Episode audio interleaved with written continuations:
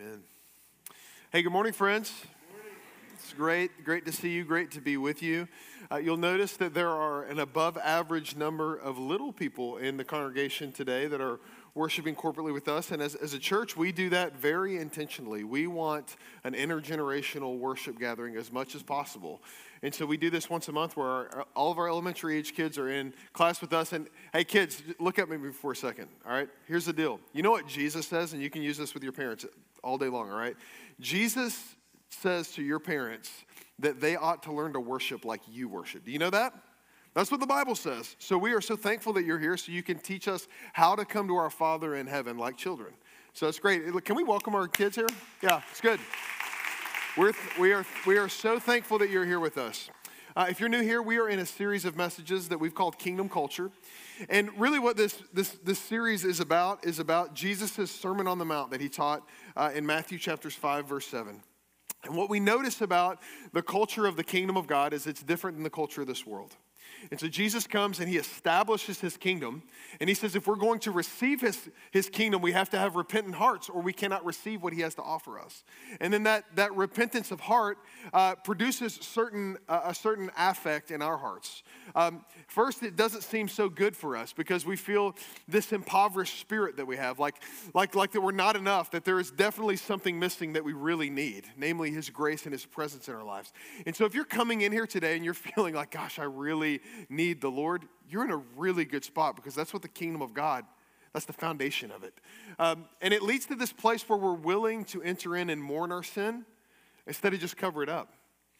And, and it produces a different kind of a strength. The Bible calls it meekness. Um, when, when, your, when your spirit is poor and you're mourning over your sin, you choose a different way to be strong because Jesus had a different way to be strong, didn't he?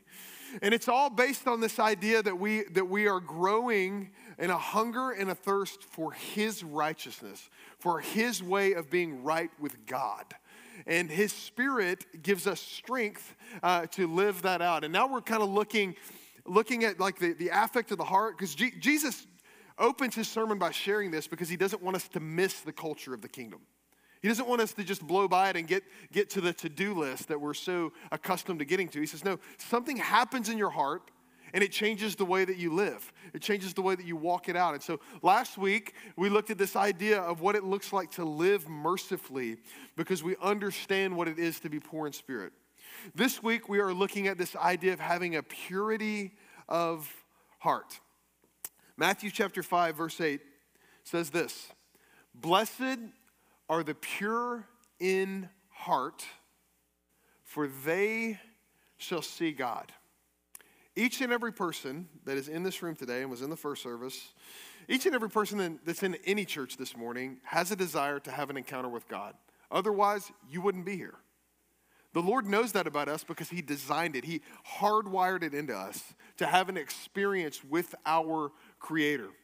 The problem is, is that our hearts are so disheveled and distorted that we rarely have the opportunity to see God as He is. And so the question that I was asking this week is what does it mean to have a pure heart? I mean, what, what does that actually mean? There was a Danish uh, philosopher and theologian uh, named Soren Kierkegaard. He's written a lot of books. Most of them are really hard for me to understand. But, but one of the titles of one of the books, I can understand this, is um, Purity of Heart is to Will One Thing. And that's really helpful for a simple guy like me to understand that to have a pure heart means to have a singular focus. And so, what we see Jesus calling his church to is to have a singular focus on him. Now, there's work that the Spirit must do in each and every one of us to make that focus singular. And then by faith, that, that focus is established in us as Christians because we're in Christ. But we find that our lives are about, um, yes, we are pure, but we are purifying. And that's kind of the, the direction of the sermon uh, that the sermon's going to take today is the, the work that God does to purify our hearts, and to, and to, and to uh, consistently be purifying our hearts so that we can see God, because that's what our hearts long for. So here's our big idea today God comes into focus when our divided heart is unified in the gospel. Okay, so I stepped out on a limb this week. I'm got, I've got this pretty elaborate metaphor. Now, as a preacher, you need to understand, as, as, from my perspective, anytime you do an elaborate metaphor, you're kind of staking it all on the line. It's either going to go really well or like you got to get out of it, you know? And so I told the I told the first service, I said, "Hey guys, if this doesn't work out, don't tell me until after the second service, okay?" And they, uh, they anyway, I think it worked out. So uh, we're going to be playing off this idea of vision today because I think it's something that we can all relate to. Um, and so our, our, first point is this: as we dig in, we all have double vision, and uh, and here's what I mean by that: our hearts are divided. Um, our hearts are divided. In order to really see God purity of heart's what, what is required. And, and the interesting thing about the Beatitudes, kind of uh, um, piggybacking off last week, is, is that Jesus calls his disciples to this really high standard. Have you ever noticed that?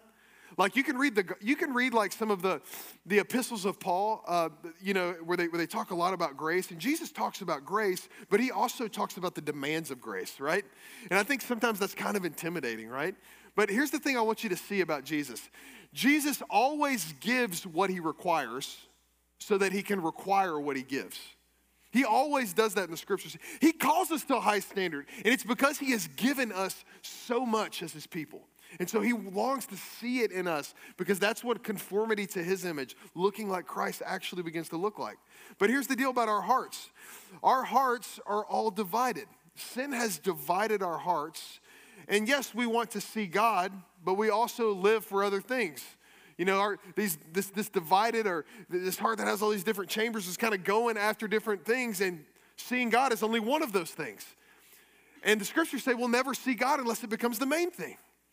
Uh, it reminds me of this uh, situation that happened at my in law's house in, um, in 2011 they uh, my, my sister-in-law let me set the scene for you. My sister-in-law was sitting in the basement of her parents house and she's just hanging out having a good time and then all of a sudden she hears this extremely loud crash upstairs. I mean it is so loud and so profound that it is like rattling the basement and the foundation of the house. So she walks up the steps or maybe runs up the steps to look and to basically get to the top of the stairs and see daylight through the roof and uh, there, there had been a storm happening, and there was this tree that was like 125 feet tall that was near their property line. And that tree had apparently fallen. And when the tree fell, it didn't, it didn't just fall into the house, but it caught not one, but two other trees as it was falling down, and they all fell into the living room of my in law's house. Had my sister in law been upstairs, it might have been a different story for her. But I tell you that story because what, as they begin to kind of um, do the research of why the tree fell and what had happened as they're kind of drawing up the reports, it comes to find out that, that the heart of the tree had been eaten out by carpenter ants, right? And so it was no longer strong enough or substantial enough to bear the weight of the tree. I think it's fair to say for us, kind of translating this to a spiritual plane, is that sin has eaten out the heart of, of who we are as followers of Jesus, as followers of God. It's, it's, it's divided and distorted our hearts. And we find ourselves with this place where we're constantly struggling with what James, who's Jesus' little brother, says double mindedness. It's hard to have a purity of heart because our hearts have been so distorted and destroyed by sin. And yet Jesus calls us to this. So before we look at the good news, we have to understand and face what is true about the natural condition of the human heart. Um, Moses wrote this uh, in Genesis chapter 6, and this is, um, this is right before the flood happens, okay? There's this little phrase, it's a, it's a really uh, gripping passage of scripture that tells us about the nature of the human heart. Scriptures say this The Lord saw the wickedness of man, and that word man is not a singular man, that is a, that is a plural word, which means all of mankind. So the Lord saw all of our hearts and saw how uh, wickedness it was in the earth, um, and, then, and that every intention, listen to this, of the thoughts of his heart was only evil continually. I don't know how you like get more specific. Like we can't squirm out of that one. You know what I mean? We can't say, well, maybe that guy, but not me. Every intention of the thoughts, not even the actions of his heart, was only evil continually. Now, each and every one of us, if we're honest with ourselves, we say, Amen. Yeah, Amen. Jeremiah would say it like this, kind of in a similar fashion. Uh, the book of Jeremiah 17 9 says this The heart is deceitful above all things, it's desperately sick. Who can understand it? This is why the worst wisdom you could ever get from anybody on the face of the earth is follow your heart. this is what you get when you follow your heart. Our hearts deceive us, but the Lord knows our hearts. He's drawn to our hearts and He does something about our hearts. King David prays this prayer in Psalm 86 that really is a prayer that we ought to adopt into our prayer life. It's a, it's a prayer about the heart. And King David prays this in Psalm 86, 11 and 12. He under, and he prays this because he understands the gap that we have the gap of what exists in our heart and what the Lord uh, has designed us for. And he says this Teach me your way, O Lord that I may walk in your truth. And listen to this language unite my heart to fear your name. I give thanks to you, O my Lord, with my whole heart, and I will glorify your name forever. Within David, David was a guy who knew what it was like to have a divided heart, right? In one sense, he was the only person that the Lord looked at and say, "Hey, here's a man after my own heart." In another sense, he knew what it was like to do terrible things because he had a divided heart. So his prayer was unite my heart to fear your name. I've got this divided heart that exists within me. Only you can put it together. I want to live a life that's pleasing to you because I want to see you, not only in eternity, but also in this world. So, what are the symptoms of a divided heart? I think we could say lots. I think it could manifest itself in lots of different symptoms. But I think two things I just want to focus on that will kind of be big categories for us. The first one, and I've already kind of mentioned this, is a dishonest self assessment. Um, a dishonest self assessment. Almost every great theologian and thinker in the history of the church agrees on one point, believe it or not. they agree on this one point that knowledge of God and genuine knowledge of self are two essential pieces of having a true knowledge of God that actually leads to us being able to see God, to behold Him. Here's what John Calvin would say in his work, Institutes. He says, It's evident that man, uh, that man never attains a true knowledge of self. I mean, think about, let's pause right there. Think about the hype over self right now. Think about how many dev- apps you have on your phone how many tests you've taken, uh, even like Harry Potter tests. You know, you're trying, everybody's trying to find out who they are. He says, You're starting at the wrong place. The Bible says you're starting at the wrong place. If you want to know who you are, seek to know God and then look at yourself. So, John Calvin says this it's evident that man never attains a true knowledge of self until first he's previously contemplated the face of God. What does it mean for you to contemplate the face of God these days? What's it look like? Or are you always contemplating the face of God through some other medium? What's it look like for you to look at the character and face of God through His Word and through the means of grace that, that um, Rod talked about and prayed us through? And then come down from such contemplation and to look into Himself. We cannot see God because our hearts are so defiled. We come to know how dirty they are because we look at the Lord and we see how different He is, don't we?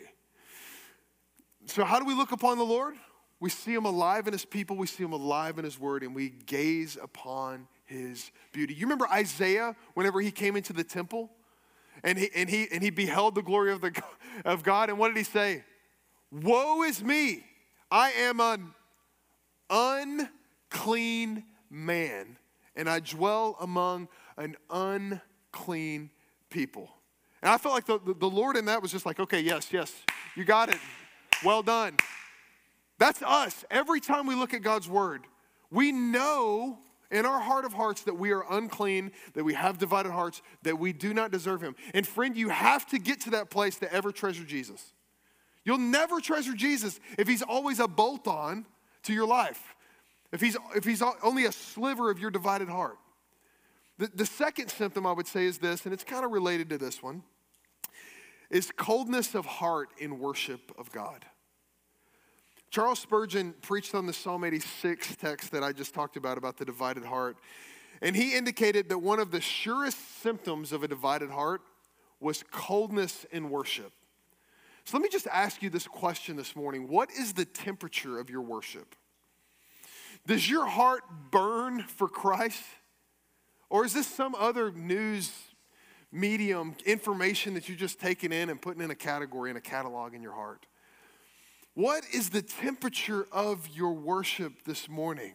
I love that passage in Luke 24 where Jesus sneaks up kind of with these two disciples on the road to Emmaus. You know what I'm talking about? The end of Luke 24, you should read it sometime if you haven't. And Jesus it's after, it's after the resurrection, before the ascension, obviously, and he, he makes an appearance to these disciples. And they're walking on this road to Emmaus, and he shows up in their midst, and, uh, and he starts uh, like fellowshipping with them. And then the scripture said that he opened their eyes to see who he was. And not only did he open their eyes, he opened their eyes to see his word and how all of the Hebrew texts were pointing to Jesus. And their response was this as after Jesus left, they, they're talking to themselves. They said, Did not our hearts burn when he walked with us on the road? Did not our hearts burn when he explained the scriptures to us? Didn't we just come alive? I didn't know how dead I was until I was with him. What is the temperature of your worship of the one true God this morning? Is Christ really good news to you this morning? Worship is the expression of our delight in God. You walked in here delighting in something this morning, and you'll walk out worshiping whatever that is. And my prayer is that we might have a refocus of delighting ourselves and enjoying Jesus for all that he is worth, and that that would be expressed through how we worship him. Because we will talk about, and we, we talk about this a lot as a church, but we talk about what we're taken with. You don't have to look too far through your text messages, through your Google searches, through your conversations with your kids and your friends to find out what you're worshiping. What are you taken with this morning? Because coldness of heart is a symptom of a divided heart. So, so that's, the, that's the bad news, all right? We got to believe the bad news, though, or the good news will never be good news. So the question now is okay, we've got a divided heart. Jesus has pinned me down. Now, what do we do with it? What's he going to do with that divided heart that we have inside of us? How will our hearts ever be united again so that we can see God? Well, the second thing is this is that our sight must be restored by the gospel. In Jesus, we see God and self clearly. The Lord addresses this divided heart by fixing our sight problem. I, I, love what Paul prays in Ephesians chapter 1. It's something like this He prays that the eyes of his heart and the church in Ephesus' heart would be enlightened. Most vision problems are light problems. Did you know that? I'm not an optometrist, but I'm pretty sure that's, that's kind of what the research shows is that there's an obstruction of light getting into your eye, which makes things visible to you. And so Jesus has to enlighten the eyes of our hearts to see God. And then when we're on this pursuit of seeing God, our hearts long to be more pure and undefiled because of what Jesus has done for us. And Jesus, what he does is he purifies our hearts through faith in him. So I told you I'm really going to play this metaphor out today. So, how many of you, we're going to see how this is going to go. How many of you guys have been to an eye doctor before? All right, it's going to work out. It's going to be good. Um, an optometrist, put yourself in the chair at the optometrist's office, okay? Bright light, there's a chair in the middle of the room. Then there's this huge gadget that he swings around, you know what I'm talking about? And he puts it in front of you. So imagine this optometrist looks at you and he says, Hey, look, I've got two different sheets of lines that I want you to read. I want you to read these different lines. And the whole reason you showed up at the optometrist was because what? Something's wrong with your sight, right? Something's wrong with how you're seeing, and it's producing all of these weird effects like you can't, like, like road signs are blurry, or you're getting a headache when you read. The sky's the limit with the problems that poor sight can cause to us. Uh, you're squinting, you know, you know, whatever it is, but you're there for a reason. And he sets you down and uh, he rolls his chair over and he, he turns out the light and it's super dark and they dilate your eyes and it's super weird. And, uh, and you're sitting there and then he, he, he, and then he puts a, a, a set of lenses on your eyes. And he says, okay, read the first line. And the first set of lines is how we see God. And the first line that you read it's actually for you, it's pretty easy to read. God is love. And, and you read it, and you're like, man, I just knocked that out of the park. I'm doing great. Um, and, um, and, and he says, okay, very good. And he, and he goes down to the next line. He says, okay, read the next line. But the problem is you, you can't make it out. You, you're trying to read, you're trying to focus, and you do the thing where you start guessing, right? Like Xers, R, what, what, I don't. You start guessing the lines because you're like afraid to like, you know, get the test wrong, and um, and you can't read it. And he says, okay, well, hold on a second. Let me slip another set of lenses over your eyes. Now tell me, can you read it? And you read the next set of lines, and it says, we are eternally separated from God for our sin. Now, the problem is in this particular instance, you can, you can read that line, but you can no longer read the first line. The first line's now blurry. And he says, okay, well, some, this, is, this isn't right. You can't, you know, we're, we're not getting right. So he, he throws a third line up there. Now, when he throws up that third line, um, he tells you, okay, the, the first set of lenses that I gave you was, was, the, was the, the lenses of self righteousness. Now, you could read that God is love, and you could be okay with that, but you couldn't read that you are separated from God that you're, that because of your sin. And so the, the next set of lenses that he puts on your eyes is this idea of uh, um, unrighteousness. And some of you in here today, you read that line, and that's the only one you can read about yourself. That's the only one that you, you feel so distant. And you're here this morning, you're trying to get close to God with everything inside of you, but you can't hardly believe that He's love. And so the optometrist slips the other set of lenses down and he says, Read the third line for me. And you say, God loves us enough to send his own son to die for us that we might live in his love. But here's the catch for the first time, you can't just read that last line, but you can read the first line and the second line too. You can, you can read that God is love, even though you are eternally separated from him because of your sin but that God loves us enough to send his son to die for us that we might live in his love. And the optometrist rolls his chair back and he says, These lenses are called the lenses of the gospel of Jesus, Christ's righteousness in your place. And you're just, you're really excited. He says, But hold on, hold on. I've got one more sheet that I want to show you. And he, he, he starts over with the lenses and he shows you this picture of how we see self. And um, and the first line, you can't even make it out. You're guessing again.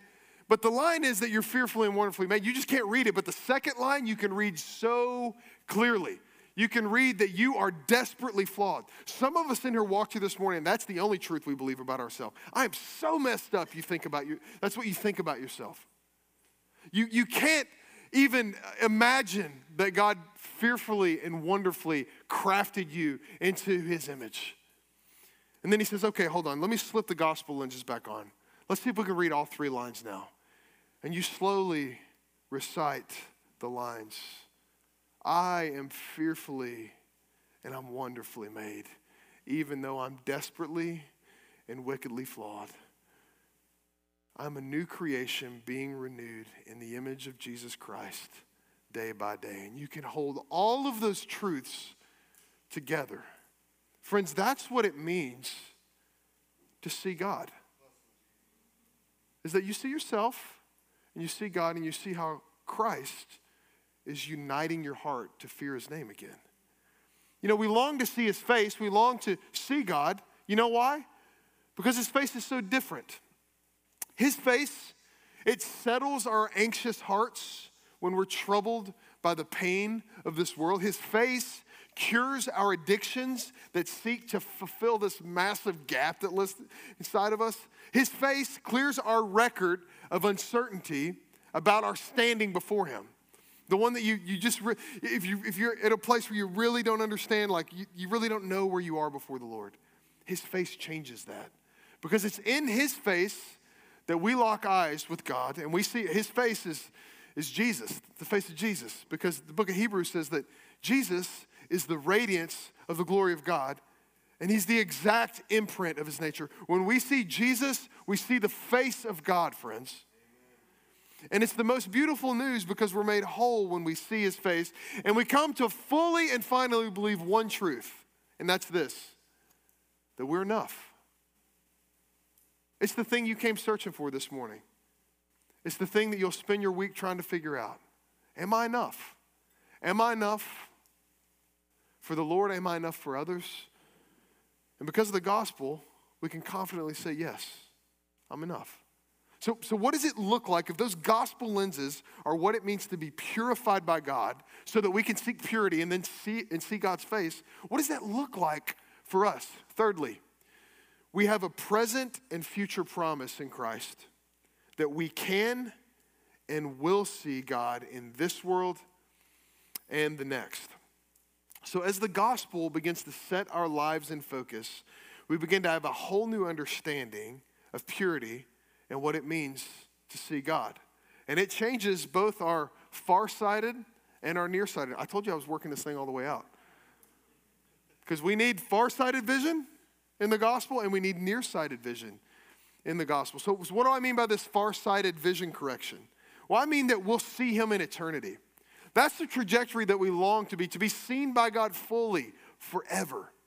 Do you know that in eternity, John writes about this in the book of Revelation, that after the marriage supper of the Lamb and we're, we're existing in perfect fellowship with the Father, here's how the scriptures describe part of that experience for us. They will see his face. We'll see his face. No one's seen his face before and lived. You remember Moses? Moses was on the mountaintop, right? He, Exodus 33, 34, he was on the mountaintop, literally got, got the tablets not once but twice. Came down the mountain, his face is glowing, really wants to stay up on the mountain instead. Longs to see his face, and the Lord says, You can't see my face and live. First thing we'll do in heaven, see his face. That's what he has for us because we're going to be pure in his sight, friends. And his name will be on their foreheads, and night will be no more. They will have no light or lamp or sun, for the Lord God will be their light, and they will reign forever and ever. That is your future because of Christ. That we have a positional promise of purity. You can't imagine how pure you will be before God's sight because of Christ. You can't imagine. Listen to Titus chapter 2. Now, I want you to notice the tense of this passage.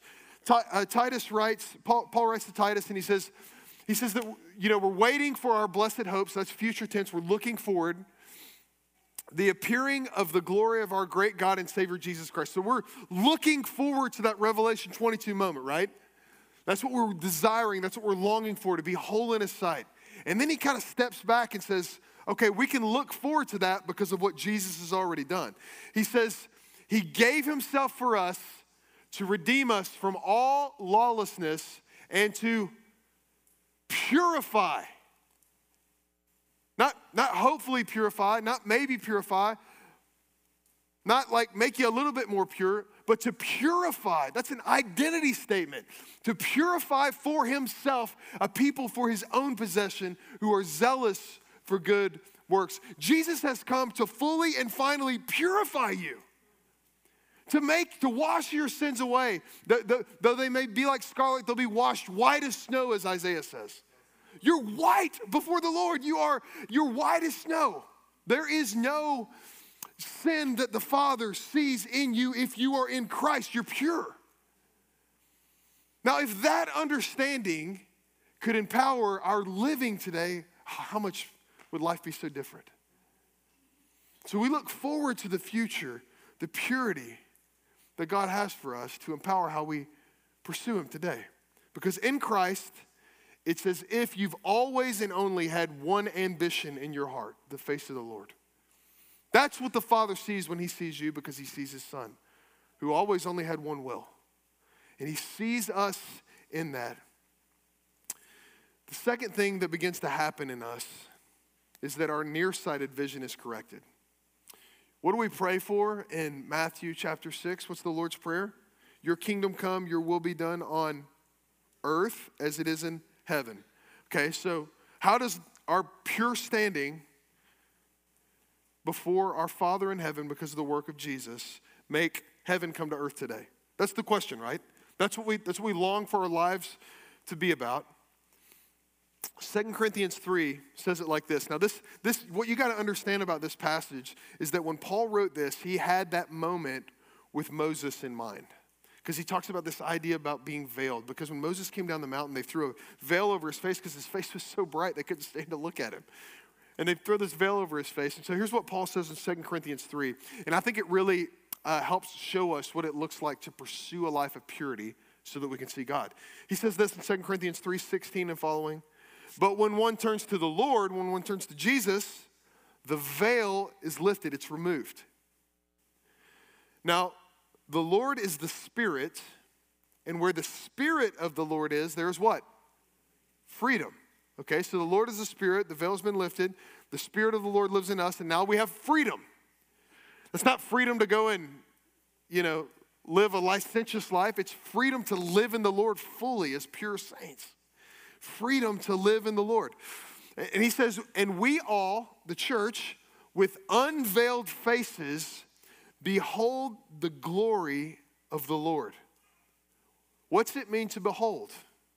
There's not a lot of activity in beholding, right? It's looking, it's gazing, it's stopping, it's soaking we behold the glory of the Lord.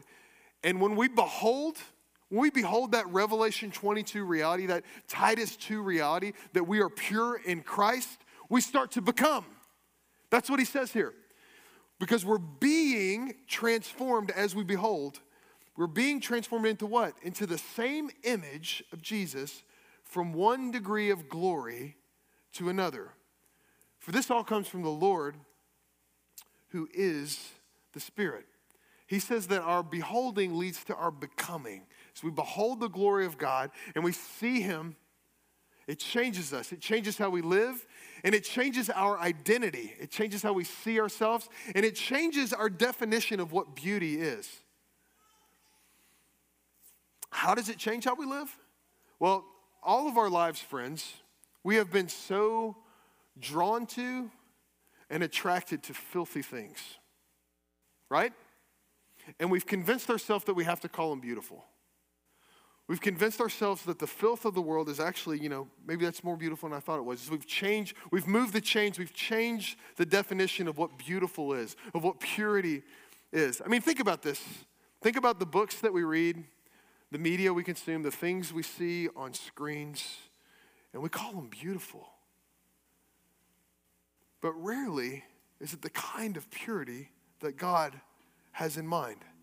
And so we find ourselves trying to hit at the edges and kind of, oh, yeah, that was kind of beautiful. And it's like a fraction of what the whole thing was about. And it's because we've convinced ourselves that this fleshly existence is as good as it gets. It's like C.S. Lewis says, we're far too easily pleased, right? Our standard is far too low.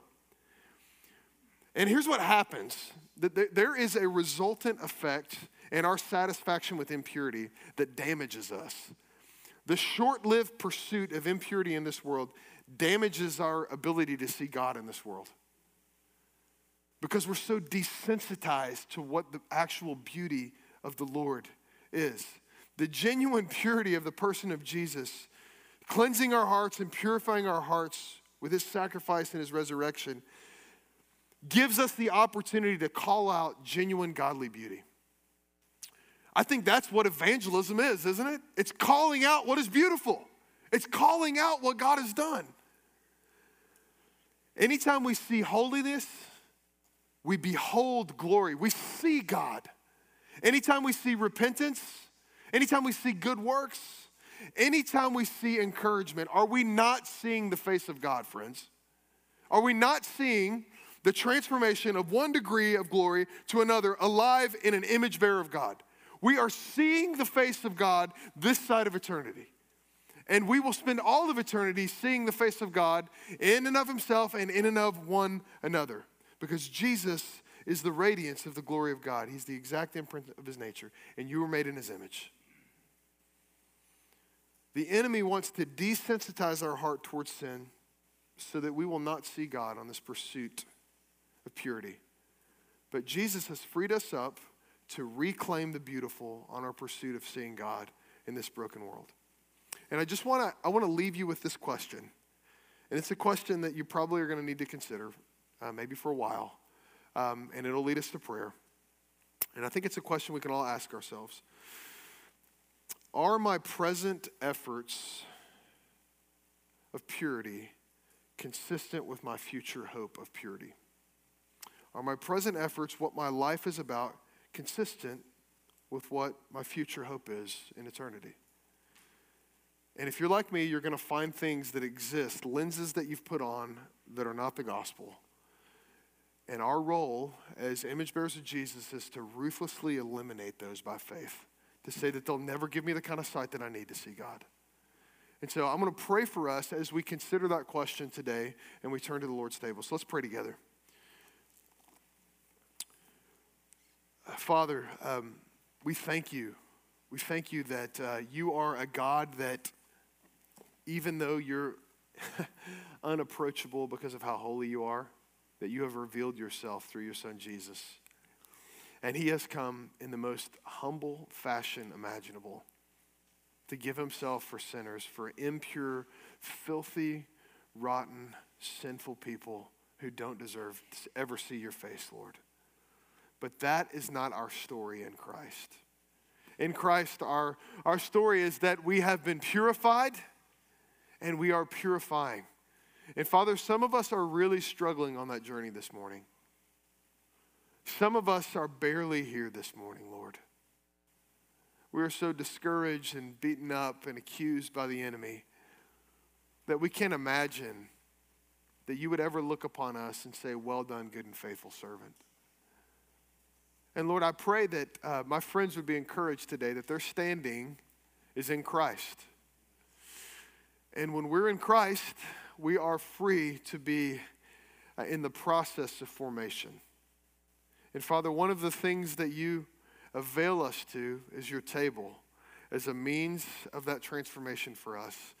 Because we have to consider the perfectly righteous body, sacrifice, and resurrection of our Savior Jesus in place of our impure motives, impure hearts, and impure actions. And so, Father, today, what we want to do is we want to come and we want to surrender more deeply. We want to surrender all of the ways that we've tried to see you that'll never lead to us seeing you. We want to surrender all of the impurity that we've brought into these divided hearts this morning and hear your voice proclaim this is my son, this is my daughter, in whom I'm well pleased. That's really all we're asking for and looking for in this world, even though our lives are so full of so much other stuff. We just want to hear your voice, we want to see your face. So, Lord, I pray that you meet us in that pursuit this morning. We pray in Jesus' name. Amen.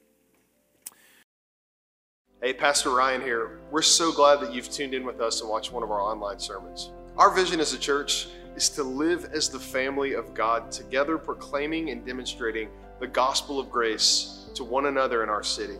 If you don't have a church home or you're looking for a church, we'd invite you to attend one of our in person worship gatherings so you can experience all that God has for us as a community of believers on mission.